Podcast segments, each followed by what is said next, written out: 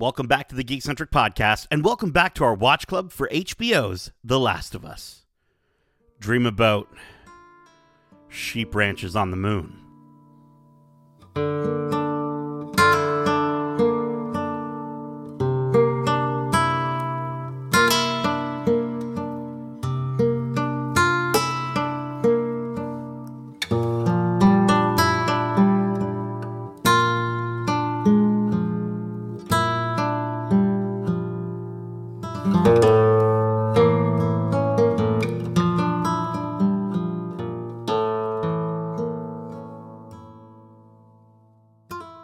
To Watch Club. My name is Nate, and this is our Watch Club for HBO's The Last of Us, Episode 6, titled Kin, directed by Jasmila Žbanić. Uh, special thanks, as always, to our partners at Crave and HBO for letting us watch this series in advance.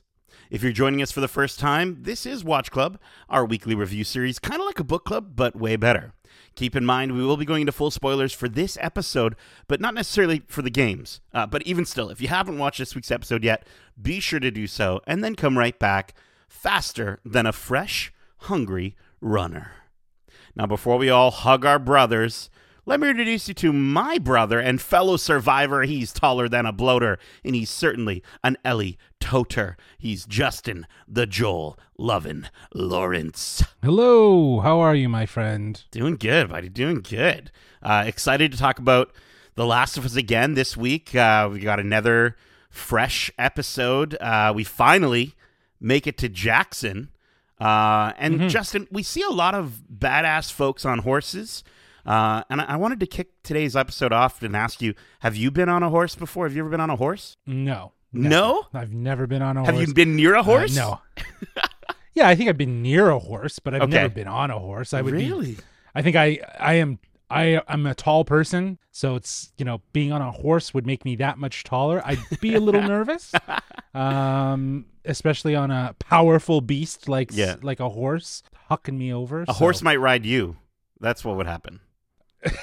maybe maybe more maybe more like uh uh, uh shimmer whatever that that pony was that they used in this episode yeah, the baby horse, the baby horse. We'll talk about her. We'll talk about her. Uh, I actually rode when I was a kid. Um, I started off riding ponies, uh, and then eventually rode horses on our family farm.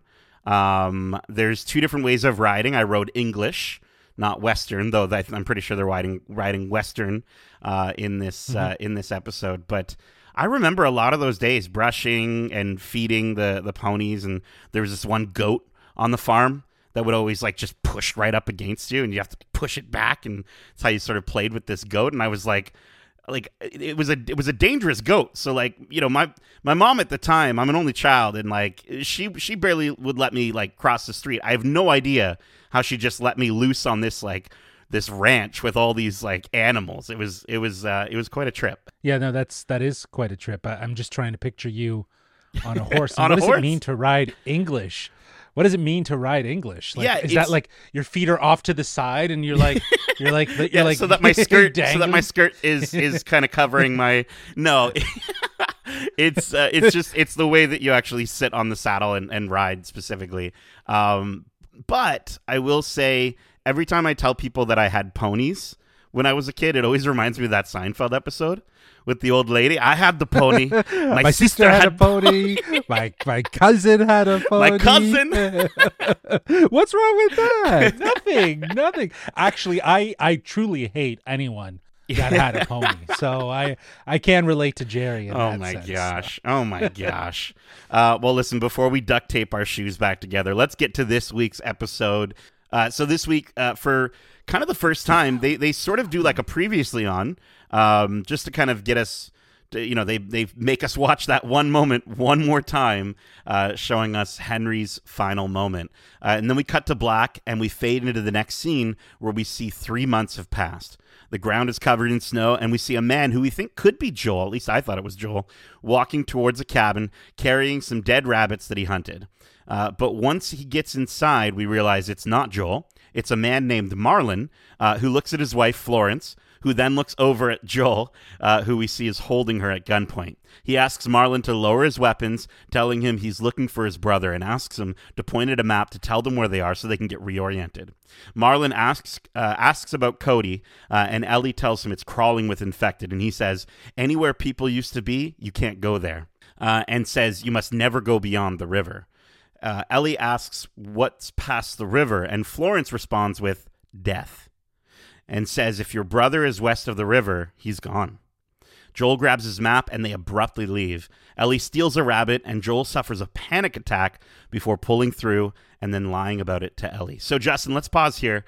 I just wanted to quickly talk about Marlon and Florence, probably my favorite couple on this show. And I know we had a, an amazing couple only uh, a few episodes ago, and they're they're fantastic. They will always be fantastic.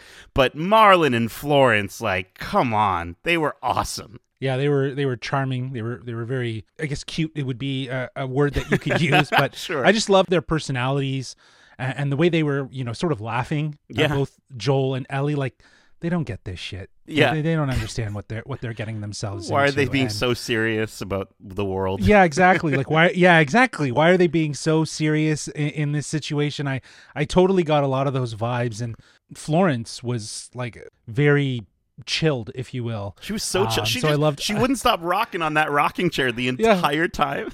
I love how he's like, "You made him soup." She's like, "Yeah, it's cold out."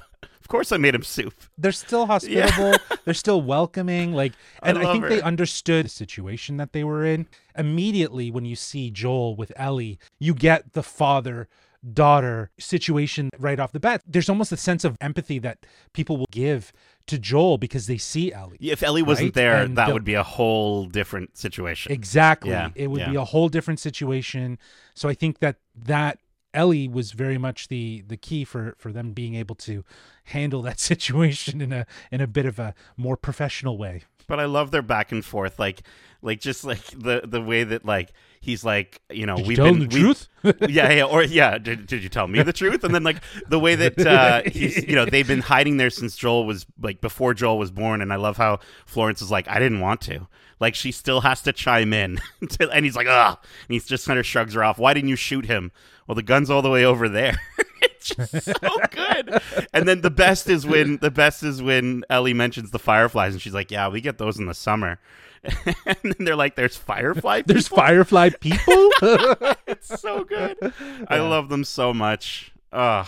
it was a nice comedic moment. Right? Yeah. Like it, it, it was still like it still had the seriousness of, you know, the stakes of what we we understand is going on, but you know, Marlon and, and Florence were definitely a, a, a nice nice welcome uh sort of appearance and and you know attitude to in this series. So I liked it. Well, and especially when you consider that, like, you know, I think there's there's a lot of situations where they they could have walked into a very wrong situation, but they just happened to run into these two and and had some soup. Um, so Ellie Ellie says all they have to do is get to Tommy, uh, or sorry, all they have to do to get to Tommy is cross the river of death. So after some walking, Ellie mentions how she's starving and how she should have stolen two rabbits. Joel says they can get their own rabbits, and she gets really excited and she's like, "Will will you teach me how to how to hunt one?" Uh, while taking a break, they sit at a fire, uh, and Ellie asks Joel what he wants to do once all this is over. Joel mentions how he'd buy some land and run a farm raising sheep. Uh, Ellie says she wants to go to the moon, and how she, you know, she talks about how she read uh, in the library about Neil Armstrong, Buzz Aldrin, Jim Lovell, but her favorite uh, is Sally, Sally Ride. Ride. Sally fucking Ride. Sally Ride, who was the first American woman to go to space. Uh, she asked Joel if he thinks uh, it would work, the vaccine. And she tells him that she she tried to heal Sam uh, with her blood. Uh, he says Marlene uh, Marlene says it'll work. You know, if she says it'll work, it'll work. And Ellie asks him, uh, you know, if if he wants first watch or second watch, and he says he'll take both. And Ellie decides to then go get some sleep. Uh, and he says, "Dream about sheep ranches on the moon." So, Joe, uh, so Joel, so Justin, what did you think about Joel and Ellie's aspirations for once the world goes back to normal? It's cute. It's endearing. It's very. I think Joel is obviously just playing in to it, he's also thinking really rational. Yeah. You know what I mean? Like, what would he want from yeah. his own farm. life? I love how Ellie's like Farm, she's like she's exactly. like cool. Like she's so sarcastic. Yeah, exactly. Some sheep. Whoa. Yeah, that's uh, that's great. I love it. Um, but I, I also think that it's nice that they both have something, or they could at least have thought of something that feel like aspirations, something to hold on to, hope. Uh, you know, in a in a world uh, that is ridden with infectious, angry people. Uh, you know, both human and infected. you know what I mean? Yeah. So it's nice that there's there's a sense of of aspiration and hope, especially when things look so dark. Absolutely. Yeah, and I love I love how you know, I think this episode is another like push forward um of of the Joel and Ellie relationship, the the father-daughter relationship um on both sides this time. Uh and I love how we get another dad moment when he tells her to come down from the rock. Like get get down from there. You're going to break your neck and it's just like, "Oh, dad." and so um yeah, no, those right. those moments stand out so much more now. yeah. like to your point like since you pointed it out in, in earlier episodes of like just the dad moments and here it just feels so like oh there he is there he is being a dad Mhm. do you know what i mean like even later in, in this episode Oh, yeah. when he has to like coerce her to be more polite it's just like you know it's Very it feels like a, a dad like coming down on on their daughter to be like hey have some respect here so And I think this moment where they're they're sharing their aspirations, I think it's a huge testament to Neil Druckmann being so involved in the show, right? He he knows these characters inside and out. Um, so getting to hear about Ellie's longing to explore space or or Joel's dreams of of farming sheep, which um, you know, it really hits home for for moments in uh, part two. That again, if you know, you know. I'm not going to necessarily go into detail there. Um, but again, hearing Ellie reference you know our real world history with Sally Ride um, is awesome, and that is totally a badass astronaut name. Um, and Justin, we also got an answer to last week. We kind of pondered the idea: did did Ellie actually think that her blood would save Sam? Uh, and she knew it was stupid, but I she explains like she just wanted so desperately for it to work. And I, I you know, again, it's that idea of hope uh, that you brought up with with the idea of these aspirations, and I think that moment and and her having to sort of explain that to Joel, I think that's what started to seep into her mind of like this is going to work, right? Like they are actually going to be able to make a vaccine out of my blood. My blood's not just nothing as it turned out to be when she well he when she put it on Sam. for sure and and i think that like yeah that i totally agree with that. I think she's kind of reflecting on you know is this going to work? Because it didn't work when i rubbed it on sam right? But i think we got that answer too that you know as as someone who doesn't know much about the science of what's going to go what happens she instinctually thought that her blood was somehow going to to help sam which you you, you find endearing and and very innocent uh, again one of those moments that reminds us that ellie is still a kid Yeah. but the since the you know the idea that they're talking about their dreams and their aspirations you know it just ties in with this this whole idea of what their mission is or what their adventures on is is is to is is hope uh, you know i know it's it's very star wars to say it but it is you know it's very much a, a, a, an adventure built around the hope of making things better. Um, so i- it's a very it's a very um, insightful conversation that allows these characters in more ways than one in this episode to disarm each other and have very honest dialogue where they get to know each other a little bit more. So I think it's it's like one of many endearing moments that we see between these two characters. Oh, 100%. 100%. Um, I definitely feel that as well. Uh, so let's keep going here. Joel wakes up to find Ellie has already been up and that she took second watch. Uh, they he gets pretty ticked at her and she's like, "Well, that's what you taught me, so that's you taught me how." Uh, they cross the bridge over what they thought at the time was the River of Death. Uh, on the way, Ellie tries to learn how to whistle, uh, which again is another little thing she does in the game as you're sort of walking around. Um, they discuss dressing uh, a kill, uh, and Ellie says it should be called undressing. We get a great damn pun, uh, and he's like, "You're no Will Livingston," and she's like, "Yeah, "No, no one could be." Uh, and Ellie asks if uh, if maybe the river they walk past the second time is the River of Death, and this gets Joel a little worried. He checks his map, and out of nowhere a crew of folks with masks on, uh, you know, and and cowboy hats, and they're they're on horseback. They surround them, uh, and and point their guns at them. They test them with a dog. Uh, we get this intense moment where we see Joel sees the dog walking towards Ellie. He almost has another one of those panic attacks, uh, but then he looks back and he sees Ellie giggling and and laughing as the dog is licking her face. Uh, Joel tells them he's just looking for his brother, and one of them stops and immediately asks what's what's his name. Uh, he tells them his name is Joel, and they ride back with them uh, to the heavily protected city of Jackson, where we finally we finally get to see Joel and Tommy reunited. So, Justin, it took took us six episodes to get here, but we finally caught up with Tommy. Uh, what did you think of you know seeing a fully realized Jackson here, and what did you think of this moment we've been waiting for since episode one? Well, seeing a fully realized Jackson is is great. Um, you know, given where we were, I believe last episode with the opening and, and watching the resistance kill just the the the Fedra Oh, yeah. agents, um, and and you know just how dark and dour. And I think I was talking last week about more or less the just the depiction of of how like social structures have fallen apart. Mm-hmm. And what was refreshing about Jackson is that it seems like it's a community that's come together to help one another and rebuild what what they can as a civil society. And I think that also ties in like with something like Frank.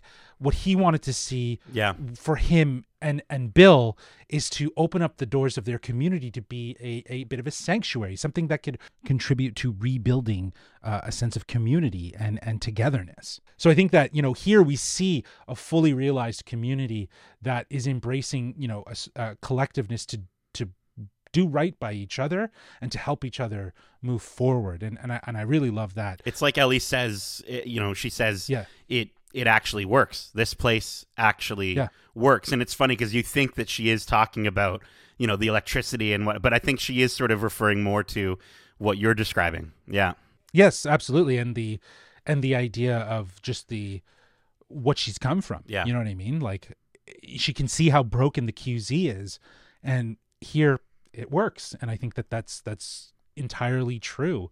Um, but like to finally see Joel and Tommy, like this was emotional. Yeah. like I actually got a little teary, especially with just Pedro's delivery of you know screaming Tommy and like just the sort of giddy excitement of of going to see his brother like bravo to to pedro for for taking that and playing it in such a real honest way that didn't feel like super tacky right like it just it felt very real Well, and I love I love when like hearing him shout Tommy and then they don't break eye contact until they hug. I thought that was great. I love I love that moment and um I love when Joel says he can't he looks around he's like I came here to save you. it's like Yeah. clearly they're the ones that needed the saving. Um and yeah, Jackson looks perfect. Like the banquet hall looks perfect the way it's lit. It's so warm.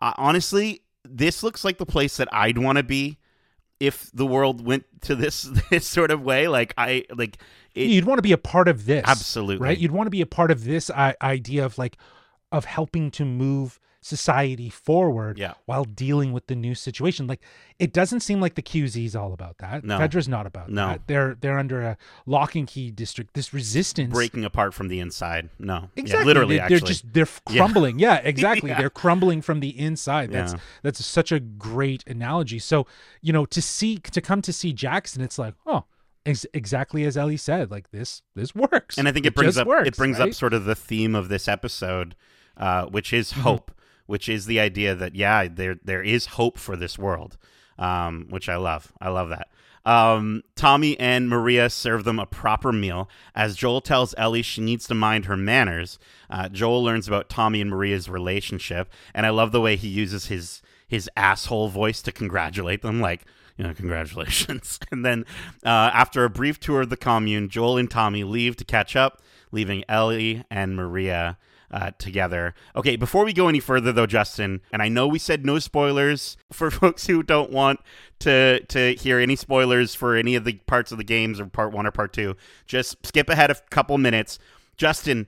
That's Dina, the girl, staring girl. Yeah, it is. Is Dina? It Yeah. has to It is. be. Yeah. Um, No, it 100% is. As soon as they cut to her and I looked at her and I was like, yo, Yo. I'm like, that's Dina. Yeah. Like that is 100% going to be Dina in season 2. Played by uh, Paulina Van Cleef. She's credited as staring girl on IMDb.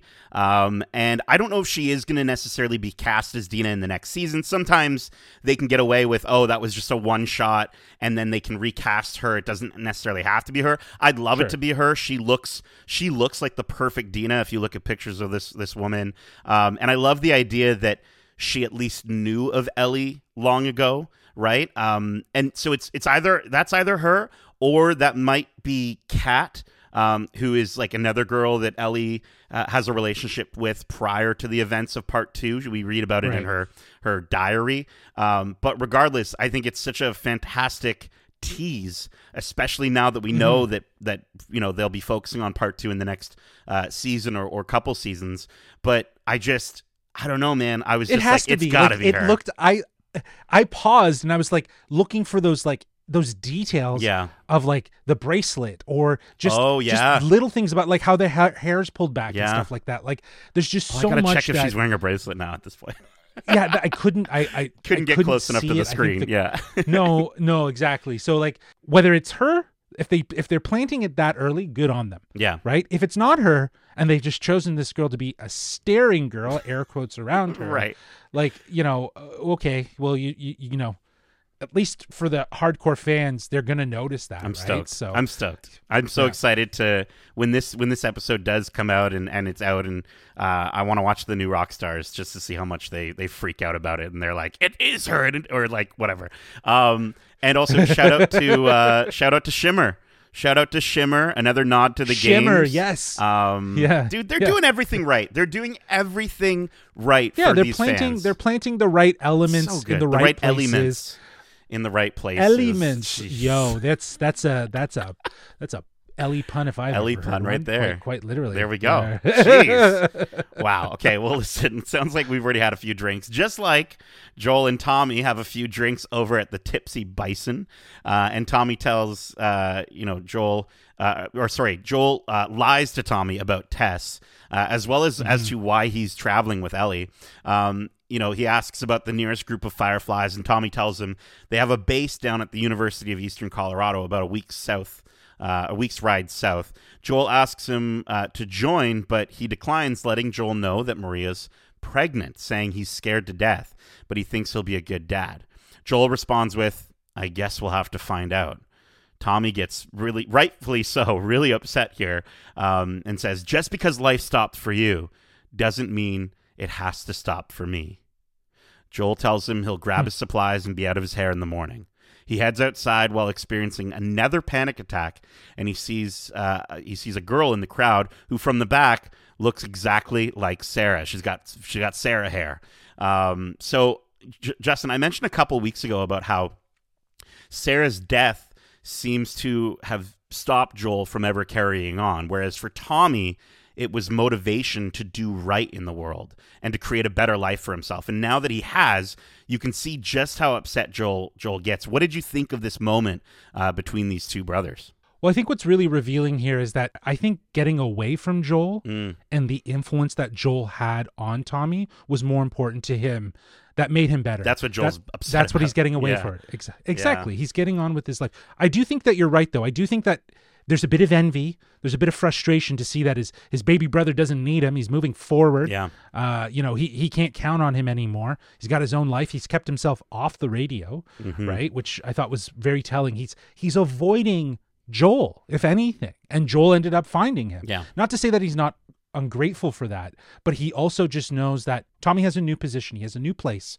He has a new family, and that needs to be his north star in this world Yeah. right? And because, you know, he, he kind of throws it in Joel's face, which is, you know, a bit of a dick move, but he has to understand at least Joel is broken, Mm-hmm. right? And, you know, you, you can't really come back from the loss of a kid, Mm-hmm. right? And especially in the circumstances of how things happen. Right. So hasn't made him a better person. He's probably, as we've, they've been alluding to, he's done some dirty things, he's done some bad things, and Tommy's been a part of that. Yeah. And I think that the reality is is that Tommy needs to get away from Joel for him to have a, a better future, and that's what he's doing.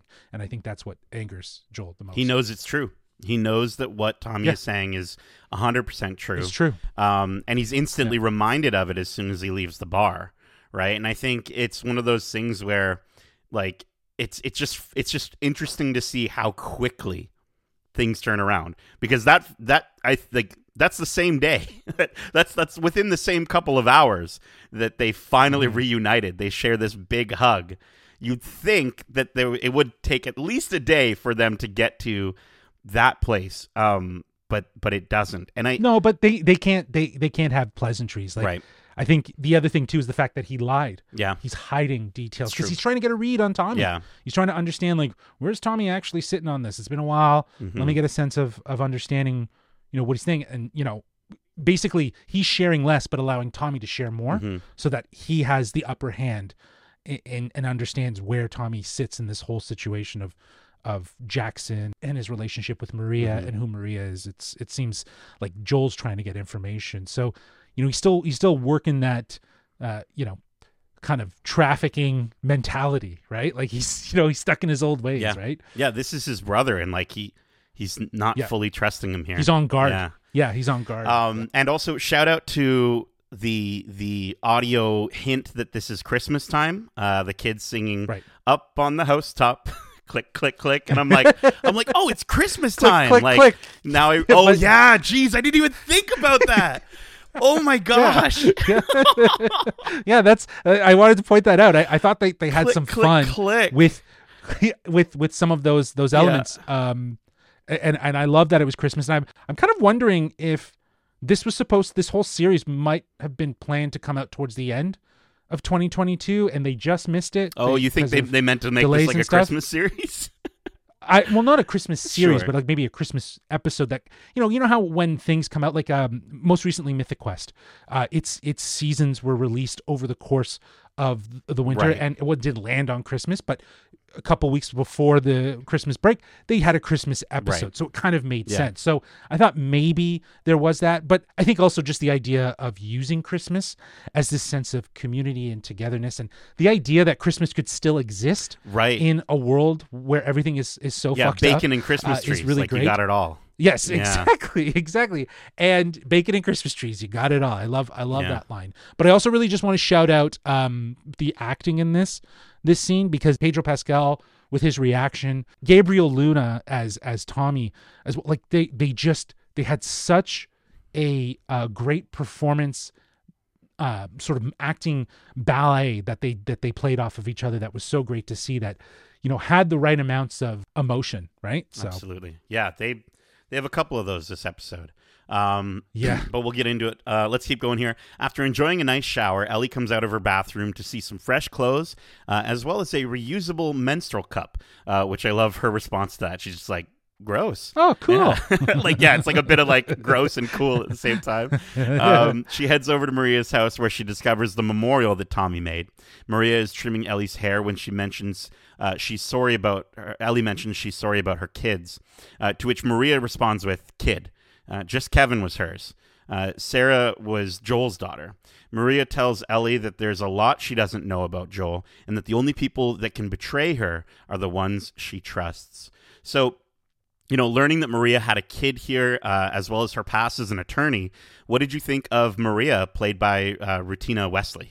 I think she was great. I think you know she's another strong, confident Yeah. woman that's featured in this series. You know, we've had Mhm. Tess, we've had Marlene, now we have Maria. Like it's, it, and we even get a bit of that through Ellie as she goes on a journey of self discovery through through this mm-hmm. adventure. You know, I think it's just another character that shows a different side to this political situation that is obviously still a political situation. It's getting things back on track, and she seems to have a good understanding She's done it. of that. She's not she Like she, Yeah, she's- and she, like- she's she's running. That she's an attorney general. Yeah, Yeah, but she's yeah, exactly. She's she's been an attorney general, which allows her to see the highs and lows of political systems, and then she's able to apply Mhm. that in this, you know, collective community that is a communist nation by by all standards. I love that. Tommy part, was like not okay with hearing that out loud. He didn't. He was like he was Wait like, wait a minute, we that- are. um, but I also liked how like there's that moment where she's like, and and the old bank, you know, we can use that as a jailhouse. Not that we've had any need for it.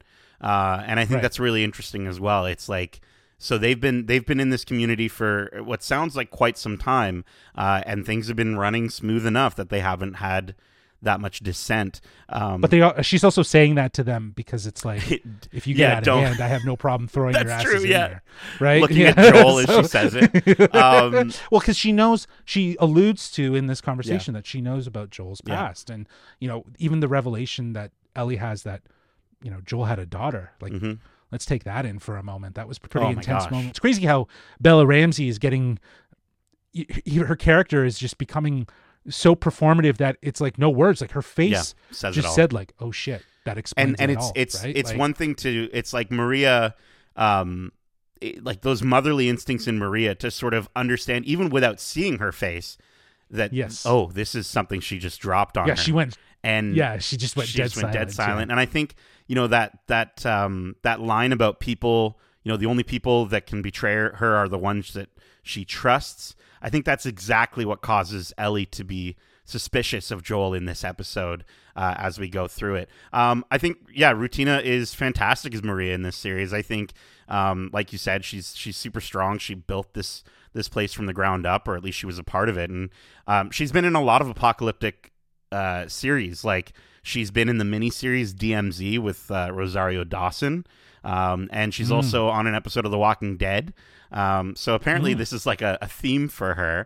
Um, and I also wanted to shout out uh, our co-host Kevin. Uh, Kevin and Sarah uh, both get a shout out uh, on the same board. in this, Sarah As the Sarah is Kevin's yeah, Sarah is Kevin's wife. Um, not in the As not the in the show. It- our yeah. our podcast, we have a host named Kevin. His wife is named Sarah. Sarah. They're both very much alive. I didn't even put those two right? together. But I was just like, I'm like, oh, whoa, okay, that's interesting. I'm hoping I'm hoping when Kevin watches that episode, he'll he'll listen to this episode and understand that we're talking about that moment where it was just like absolutely wild. But just for a moment, Right. When that you see that that is the memorial. Like, Mhm. I, I assumed Kevin was someone that was close to her, but when he saw Sarah, it, to your point of what you said before, carrying that sense of trauma to see to have her name written on the chalkboard for Tommy, you know, he he looks at that every day, Yeah. right? He sees that that is his way of recognizing and remembering why he's doing this. Yep, it's his motivation. All right, let's let's keep going here. Well, Ellie watches the 1977 American romantic comedy drama The Goodbye Girl, which I'm like, I gotta watch that now. It looks pretty good. Um, they're watching it in the theater. Which, by the way, movie theaters, movie theaters. If eh, listen, movie theaters, if you can survive past into the world of The Last of Us, you can survive what we're going on in, in real life here. Okay, please, please find a way. Um, even if it's a community movie theater, I don't care. I'll I'll go to a drive-through. Well, to be fair, this is a guy with a gym hall with, with a projector. projector, and a, Yeah. a, a case of DVDs. So let's let's not like factor in like, hey, yeah, keep the IMAX theaters open in your little community. Right. Yeah. Maybe maybe not go that far. Um, but listen, Tommy sneaks out of the theater to find Joel attempting to repair his boots. Uh, he gifts him with a new pair and says he's sorry. He knows he's happy for him, uh, and it's it's complicated for for Joel. Joel tells Tommy the truth about Ellie's immunity, Tess's death, Ellie saving his life in Kansas City, the loss of Henry and Sam, and the promise that he made to get uh, Ellie to the Fireflies. Uh, he tells him he experienced crippling fear earlier when they threatened them with the dog. He tells him how he dreams every night, and while he doesn't remember what he dreams about, he wakes up feeling he's lost something. He says he's falling, he's he's failing in his sleep. Uh, he says he he he you know he knows he's just going to get her killed, and he begs Tommy to take her to Colorado. Tommy, being just the best brother in the world here, agrees uh, and says he'll take her out at dawn. So, what did you think about uh, Joel's breakdown uh, and his request of Tommy? Yo, this is part two of some of the best acting Huge. from Pedro Oh my Pascal. gosh. It's, you know, it's going to keep going, but here, you know, with with Joel recognizing that he just doesn't have it in him to see this mission through. He is breaking Yep. down hard, and like th- this is more of a plea than a request, right? Like he, like you said, you described it. He's begging him to to do it, and like just the emotional, the emotional portrayal that Pedro commits Ugh. to here, and and and and Gabriel just on the receiving end of that, and and kind of like again. It's crazy how the performances are so nuanced that things don't need to be said. It's looks, it's it's the way the eyes react, it's the way things happen when there's no voice, which I think is kind of like a, a sort of tongue in cheek way of thinking about the game and, and some of the elements of where you had to be really quiet and read the situation. Um, so I don't know. This scene was was so profound. It was really really deep, and it and it seems like again part two of of like this onslaught acting performance. This is just great, great. It was it was definitely peak acting from from Pedro. Um, I think it's you know it's a heartbreaking explanation of what's going on in his mind, and he's he's been remaining strong this entire time for Ellie, but then as soon as he's in front of his brother, he he breaks down. He opens up about all these fears he's been having since episode one because his brother is the only person in the world that I think he feels like he can actually do that with. Um, and I love I love the the way that the scene starts where he's getting frustrated that he can't fix his broken boot, and it's just another failure, another failure mm. in that moment. Um, something so small, something so small, and it sets him off. And yeah, and hearing him recount the experiences he had and how he feels. Um, he's just been failing the entire time. When he says, we, he says, uh, it's all he does. It's all he's ever. It's all I've ever done. Um, I thought he said, all I've ever done is failure, but then you listen to it really closely, and it's all I've ever done is fail her again and again, fail her. Fail her. Yeah. And at first, I thought mm-hmm. he said failure, but then when I listened to it the second time, I'm like, oh my gosh, he's talking about Sarah in this moment, and um, you know, his heart feels like it stops, uh, just like his watch has stopped, and I think. Mm-hmm. The, the interesting thing about this scene is that Joel knows that his brother's going to say yes, right? Like, um, you know, I think he was maybe a little surprised. I think part of what made him a little angry in the bar was that he he was fully expecting Tommy to be on board in that moment, um, yes. and because he knows him as a joiner, right? Something that he, he mm. in previous episodes he would resent to, uh, Tommy for enlisting, right? He would yeah. he's yeah. he's like he's an idiot. He's a joiner, but here yeah. he's very much begging his brother to be that hero to save him, to save the world, uh, and to save Ellie. And it's just it's just interesting to sort of see that that juxtaposition of his feeling of Tommy being a joiner. Here he's kind of almost using it to his advantage, not in like a not in like a a, a, a bad way, but just in a way that he's like, no, Tommy's going to do this for sure. Again, time has passed, so I'm wondering if if what really's playing out here is that you know we're seeing we're seeing that Joel is recognizing that Tommy is coming to his own, mm-hmm. right? He is his own person. He doesn't need to be a joiner, and and if anything, he's he's he's he's actually probably more of a leader in the case of of what's going on in Jackson than he is a a joiner. So, um, yeah, I think that that's that's really profound. But it makes sense though that he said fail her, and why there's such a trepidation and such a frustration because in some ways, Joel on this journey with Ellie, even though it's not Sarah, he is recognizing his own broken grief and trauma through the experience, right? Like the unresolved stuff because he he is protecting mm-hmm. Ellie, right? Which in his mind is emotionally connected to to Sarah. So it's like it's having this this effect on him. So I think what he's he's he's really pleading with in this moment is just free me from from this yeah. you know this emotional baggage because I, I, it's it's not that I can't necessarily get her across it's it's just I don't know have the will and I, I don't think I have the, the the bone power to do it because emotionally I'm just weighed down by my failure of, of failing her. It's it's it's really crippling yeah. right to hear. And I think I think mm. he very much um you know he's he's not uh I think he's he's scared. I think he doesn't want to um sort of take on the chance that he's going to, you know, as we said, fail like fail her uh, again. Her, exactly. Um, and mm. so he's just trying to you know get Tommy to to take over. Um, but listen, before heading to his room for the night, he stops by um, where where Ellie is staying, uh, and she's reading a diary she found, and she she asks Joel why he's still there. we learn that she had heard uh, that Joel wants Tommy to take her, she gets mad at him, saying, I'm not her, you know. And she tells him that Maria told her about Sarah, and he just says, No. Don't say another word. Ellie says she's sorry about his daughter, but she's lost people too. And he tells her she has no idea what loss is. He tells uh, she tells him everybody she's ever cared for has either died or left her. Everybody except for him. And the truth is, if he leaves her with somebody else, she's just going to be more scared. Uh, he tells her she's not his daughter, and he sure as hell ain't her dad. And come dawn, they're going their separate ways. Back in Joel's room before turning out the lights, we see flashbacks of him and Sarah decorating a Christmas tree. So this moment is done differently than in the game, uh, where the game made sort of a whole side mission where Ellie sort of runs away. What did you think of the way Bella Ramsey and Pedro Pascal performed this, I think, character defining moment? Oh, uh, hundred percent. This is a character defining moment. This is the most integral moment for Joel and Ellie as they bond over their their grief and loss. Joel admittedly thinks Ellie has no understanding of what loss is yet. You know, she's there to remind her that her life has been filled with people dying or leaving Yeah. her. All she has known is loss. It's just different.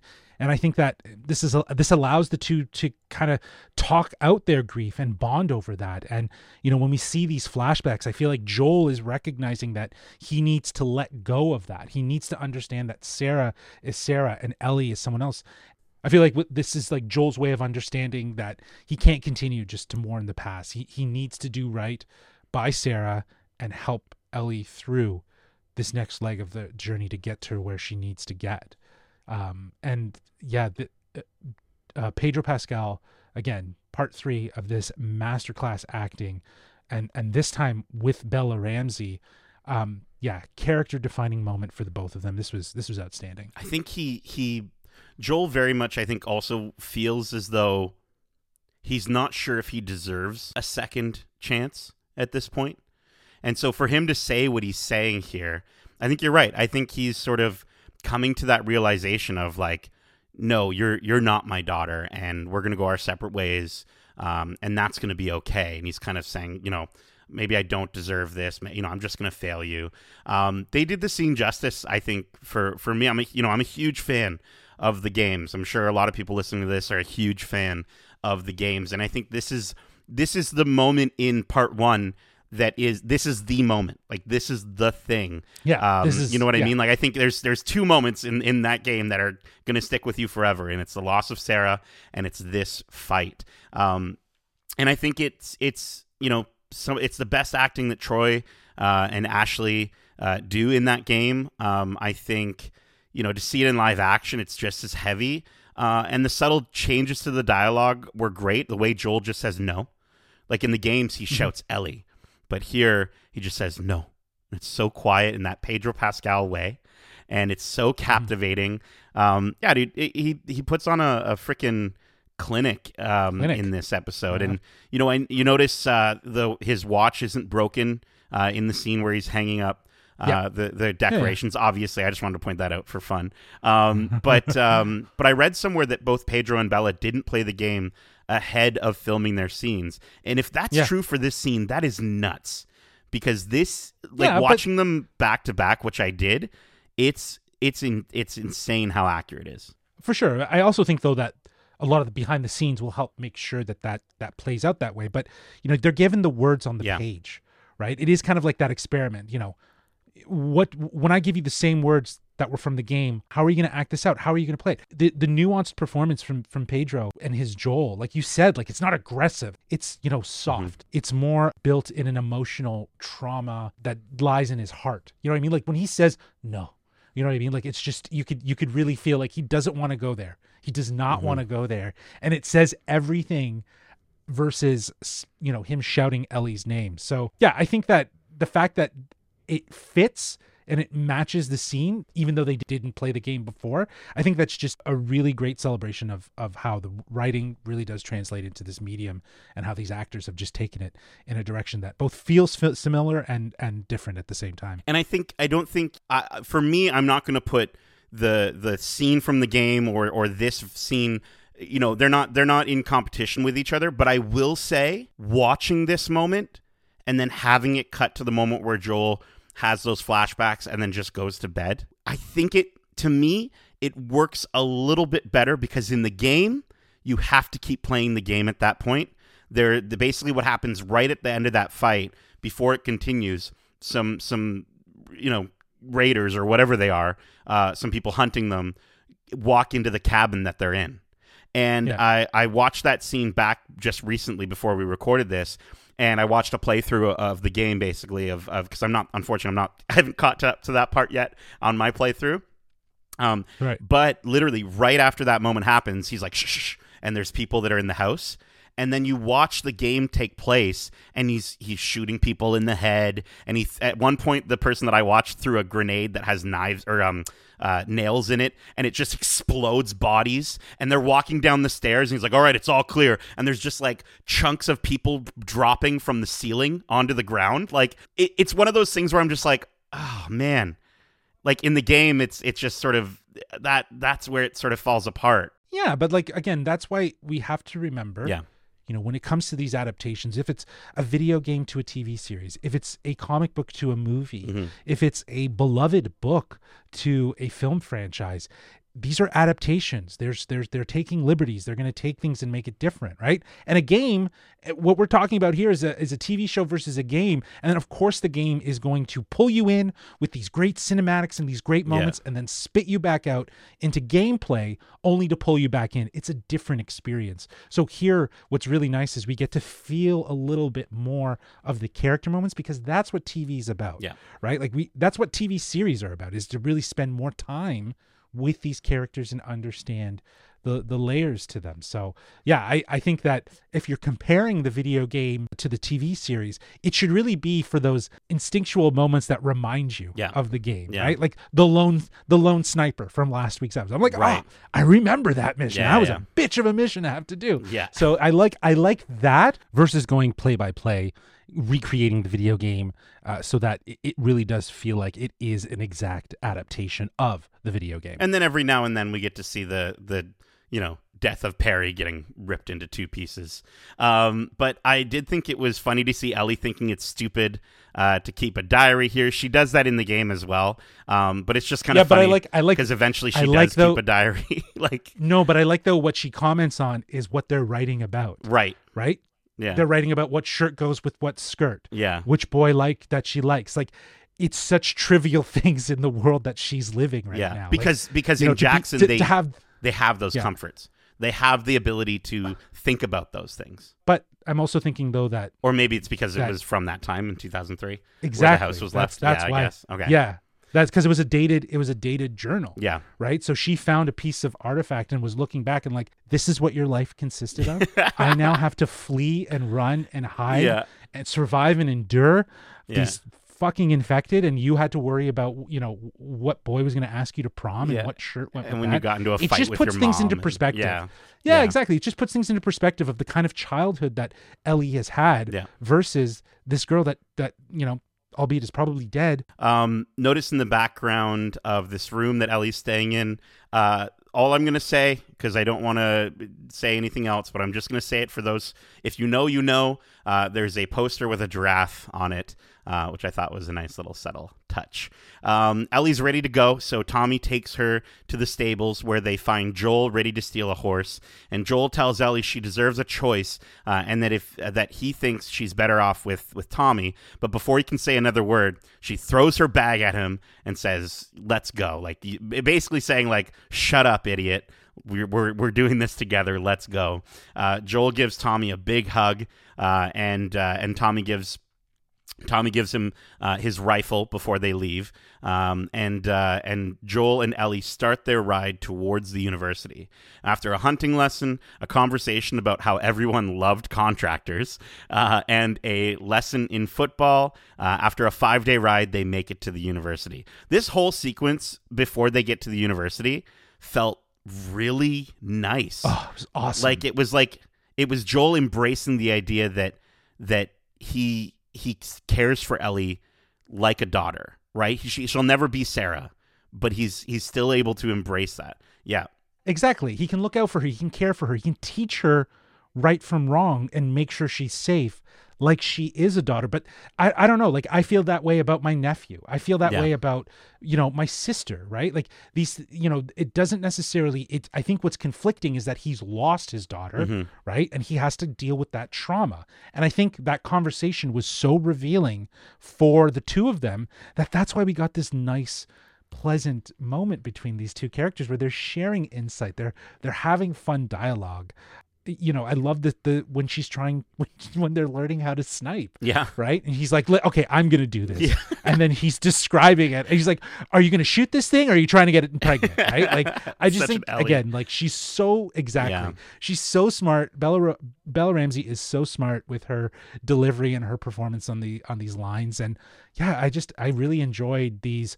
This is what i was what i was really looking forward to. So i'm glad this episode was you know more or less a a joel and ellie centric episode Absolutely. Yeah, and I love I love how she like I love the reminders of just all the times that you're like, "Oh yeah, Ellie doesn't know what that is." Because she didn't Yeah, grow up in a world with contractors. So for her to be like, sounds so I'm cool. Yeah, contract. Like it's like it's not a cool thing. Um, but like even the even the subtle way that she sort of like hugs him after he says, Well, everyone loved contractors. And I think she actually believed him in that moment that like, wow, like, whoa, he's he's someone that was really loved well she's back in the she was in the real world. he, she's doing he's doing the thing that she said like you could just tell me anything and i would have believed Yeah, you right so it's true. yeah everyone loved contractors right like so good. Um, all right, let's let's keep going here. So then Ellie learns about what her university is. Uh, that Joel wanted to be a singer when he was a kid, uh, and she makes him promise to sing for her after she saves the world. Uh, they moment. see some Love monkeys. Ellie's first time seeing a monkey, uh, and uh, and they see a firefly mark on on one of the signs uh, before they ready themselves for a fight. They explore one of the buildings and find a packing list, which means there were fireflies there, um, but they just left. After a brief jump scare from more damn monkeys, uh, they hear a group of men outside the window. They see a board that tells them they left, uh, that the, the Fireflies left for St. Mary's in Salt Lake City. Um, sorry, they then they hear a group of men outside the window, uh, and as they attempt to escape, one of them attacks Joel. Uh, he swings a bat at, at him uh, and hits a tree instead and breaks the bat. Joel manages to apprehend him, choke him out, uh, and then break his neck. Uh, but as he turns around, Ellie realizes he's been stabbed with the handle from the broken bat. Uh, they get on the horse and ride off as the other men chase after them. They manage to escape, but Joel falls off the horse, and Ellie says she can't do this without him. And that's the end of the episode. So, a little different here than in the games. Um, you know, in the games, Joel gets impaled after a fall, um, but here he's impaled on purpose, also known as being stabbed. Um, Justin, what did you think of the way they captured this chapter ending moment from the game? Well, I think again, this is just another obvious example of how they are having liberties Mhm. with the elements of the story to just make it more convenient for the story that they're telling in this TV series. Again, going back to what I was saying, you know, comparing video this video game to to uh, to this series, like you know, in in the moments that I appreciate where things do speak out to me and say, "Oh, that's from the game." I love those moments, but it's not overt. It's not in your face. It's as you described it. If you know, you know. Yeah. Right. Um, versus the way people are kind of doing it online, where they're you know juxtaposing moments and scenes from from the movie to the to the game to really understand how they got things right and what was different and and whatnot. I'm just like, can we not just embrace that this is different, Mhm. right? That this is going its own way, and I'm actually really interested into seeing and seeing what's going to happen next from this moment. I know that there's a part of the game that might be a little bit more Ellie centric, if you will, or Ellie focused. Mhm. So, is that where we're heading next in in I this so. in the journey of this game? Is is where Ellie is kind of taking taking the wheel and driving, if you will? Um, I mean, there's there's a feels like character there's a going. character in the trailers uh, that we know that hasn't shown up yet, uh, and so it'll be interesting to see how he does. But um, but no, this this reminded me when Joel's putting the gear on the horse. It reminds me of one of the best jump scares uh, in part two, and I won't. I'm not going to reveal where it is if you haven't played part two. Um, but basically, if you again, if you know, you know. This was definitely intense, and I I think the way he didn't even realize he'd been stabbed like that's pure adrenaline in that moment uh, but just Yeah. correct me if i'm wrong if you're stabbed you're not supposed to immediately remove the thing you've been stabbed with. Am I remembering this wrong Well, I- from all the movies I- and shows where people get stabbed? Well, usually from all the movies and shows, they do remove it. I don't Really? know. Like, right away, though? What you're watching? Yeah, I, I don't like. It's it's probably better to get it out and apply pressure and, and try to think. But it, it depends on how far it goes through. I imagine if it went all the way through, then I don't think you would want to. Oh. You need to sear, you know, the the the end so that you could, you know, um, stop the bleeding. But You're giving me a great know, Joel explanation right now, Justin. I know it's it's very long winded. It's very dad explanated, but uh, you got to sear the sear the outside and inside. you gotta- I don't know. Just making like, it up as like, I go it- along. What do they call it? They, it's like you, you burn the skin and then it heals the wound. Yeah, right in. Let, Let us know I don't about how to deal with a, when you've been stabbed. Um, but I think But clearly, he's gonna bleed out. I I, I agree. Like, Right. He was like he should have thought that through rather than than just immediately pulling it out. because- I just it's something that I'm like Yeah. I didn't. Again, he must have been in shock. Maybe he was in shock. Like get this thing out of me. But I would just think Joel would know kind of how to deal with that. I feel like he's been stabbed before. Um, but I will say, um, shout out to the the audio callback here with the end credits scene. Uh, I'm not sure who the artist is, but the song is "Never Let Me Down Again" by Depeche Mm-hmm. Mode, which is the song that we heard at the end of the first episode. Um, except this is a soft piano cover version, a very beautiful version. And I was like trying my damnedest to find out who it was by. I tried doing the the Siri, what song is this? And she wasn't helping me. Um, but this is just another great sort of. Oh, hold on a second, Siri, stop. my Siri is going off because I mentioned her name. Um, but I think the the this is just another great way that they can sort of stamp this almost as like an ending. Like it, it, it, both moments sort of mark a massive change for our characters' journeys, right? It's kind of a pivot point. Um, so I love I love that they're just like, okay, let's get Depeche Mode back in here, but because this is not a happy moment, um, or or kind of like a spooky ooky moment, um, they're able to kind of give us this this sort of piano cover. I thought it was great. Um, all right, well that is the that is the end of the episode. Justin, I want to know what are your overall thoughts and final score uh, for this episode? Which with this episode, I don't know why I went into this voice right now. Uh, maybe I need to get back like to Jackson. Jackson Yeah, you, Ja- Yeah, Jackson. Here we are in Jackson, and I'm, we're doing a podcast. That would be awesome if there was a podcast from within Jackson for some reason. Well, it seems like they've they're closing off radio. They're they're very low. right but no but that's that's how they've been even able to more reason to make a podcast justin you and i need to make a podcast People will find them. i'm sure no we'll hand them out on cd we'll burn cds we'll only have so many of them uh, it'll be one season okay uh, justin what, what is your final score for this episode which we're going to be rating on a scale of 1 to 5 sheep ranches on the moon Well, I, I really enjoyed this episode. Uh, we finally get a Joel and Ellie focused episode that feels deserving. You know, we've we've spent so much time watching these characters slowly uh, meld together, and now it just f- feels like the amalgamation of that. Um, but even before we I get more in depth on that, I, I I love that we finally get to meet meet up with Tommy. Uh, to see Tommy and Joel reconnect was great. Uh, I loved seeing the community of Jackson and how people have come together for the betterment of uh, society. And in a world that feels like there's no hope, as you were mentioning, it, it's nice to see that there are some that are trying to build a sense of normality. Um, and yeah, as I was mentioning, like Joel and Ellie, this is their episode. Um, and and I love the scene the two have where they're arguing and it's almost like a, a venting session you know it was it was very therapeutic for them. Joel saying to ellie like like just like in the game you know you don't know what loss is. Mm-hmm. But at the same time we have ellie there to remind joel that she knows very much what loss is. Yeah. she has grown up in this world. She has lost people. They have left her and if Joel was to leave her, she is just going to be so scared. So I loved this moment because it really does root itself in the characters bonding more so than we've ever seen from any of the other episodes. And you have fantastic performances from Pedro Pascal, Bella Ramsey, and Gabriel Luna. Um, I- think that this is like one of the best episodes of of of the season uh, thus far, and I am gonna go big with it. I'm giving Whoa. it a five out of Oh five gosh. sheep ranches on the moon. I loved it, and my high score has everything to do with the outstanding performances from the entire cast. And uh, you know, again, you mentioned it, and and it's very much the the last thought I will leave you with. This episode is a reminder of the journey that Joel and Ellie are on and it's manifested in, in what you see in Jackson, and that is hope.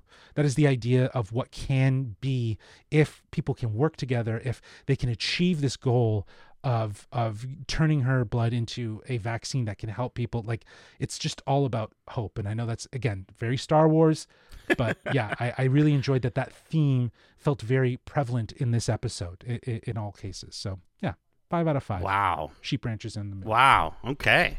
Awesome. Um, yeah, we finally got the reunion of Joel and Tommy we've been waiting for. Um, and while it did seem, I think, a little short lived, you're right, Justin. The character exploration that it allowed for, especially with Joel, was was great. Um, outstanding performances multiple times from Pedro Pascal. Um, Bella Ramsey did gave gave excellent moments here, um, and I think the way they streamlined the story, like this part of the story from the games, mm-hmm to yes. to sort of fit within the runtime of this episode was great. Like yes. they hit all mm-hmm. the points they were supposed to hit. Um, Maria was explored slightly more. The fact she had a son. Uh, I like how mm-hmm. quickly and bluntly they let us know that she's about to have a kid with Tommy because it, it sort of put us in the same spot that Joel was in of like, whoa, oh, oh, that just surprise that yeah. happened. Yeah. Um, the set design was stellar. Fully realized Jackson was as we said, fantastic. It looks so warm and just full of life. And for the first time ever since episode one, it truly felt like somewhere safe for our main characters, which which was nice. Um, the cinematography in this episode was excellent.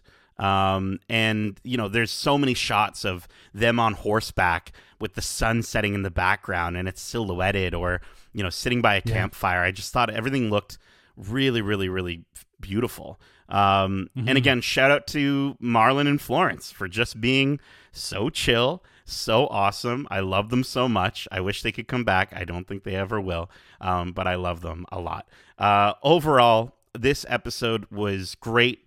Uh, it was a solid, for me, a solid four out of five sheep ranches on the moon. Really, really good stuff. All right, well, that is it for this week's episode of Watch Club for HBO's The Last of Us. We hope you enjoyed it, and if you did, listen, make sure to subscribe to us wherever you like to listen to podcasts if you haven't already. And if you want to write into the show with uh, your thoughts or predictions on the shows we cover in Watch Club, uh, well, listen, I'm gonna, I'm first, I'm gonna send a dog over to you. It's gonna sniff you up and down. And if you're infected, well, you're not allowed to write into the show, okay? But if you aren't, uh, Justin, can you let them know how, how they can reach us outside of their QZ? Uh, well, they can reach us at wearegeekcentric at gmail.com. That's wearegeekcentric at gmail.com. Or they can reach out to us on Twitter at geekcentricyt or on Instagram at wearegeekcentric. Like, dude, because, like, we're not letting people write in. They can't even interact with us. We've turned off our radios, right? If they want to write in, we got to make sure they're okay. Like they're not. Now, this podcast is really just for you and I. So let's, let's We're the only ones that listen to it. We record it and then listen back to it, and that's it. That's actually truly what happens. Uh, keep in mind, we also have a ton of other great episodes covering the latest in movies and TV shows and games, uh, including our recent Marvel Phase One to Four recap episode, where we discussed our thoughts on the MCU so far and where we hope we hope to see it go next, uh, as well as our spoiler-free review for Ant Man and the Wasp: Quantumania. Plus, we also have some interviews out right now with the cast and crew of of the movie, Justin sat down with Kathryn Newton, who plays Cassie in the film, uh, and I had a lovely chat with Peyton Reed, the director of, I guess, what we would call the Ant Man trilogy. Um, so to you know to check those out, subscribe here uh, as well as on YouTube at youtube.com/slash geekcentric, and we're also on TikTok. We're doing the TikToks.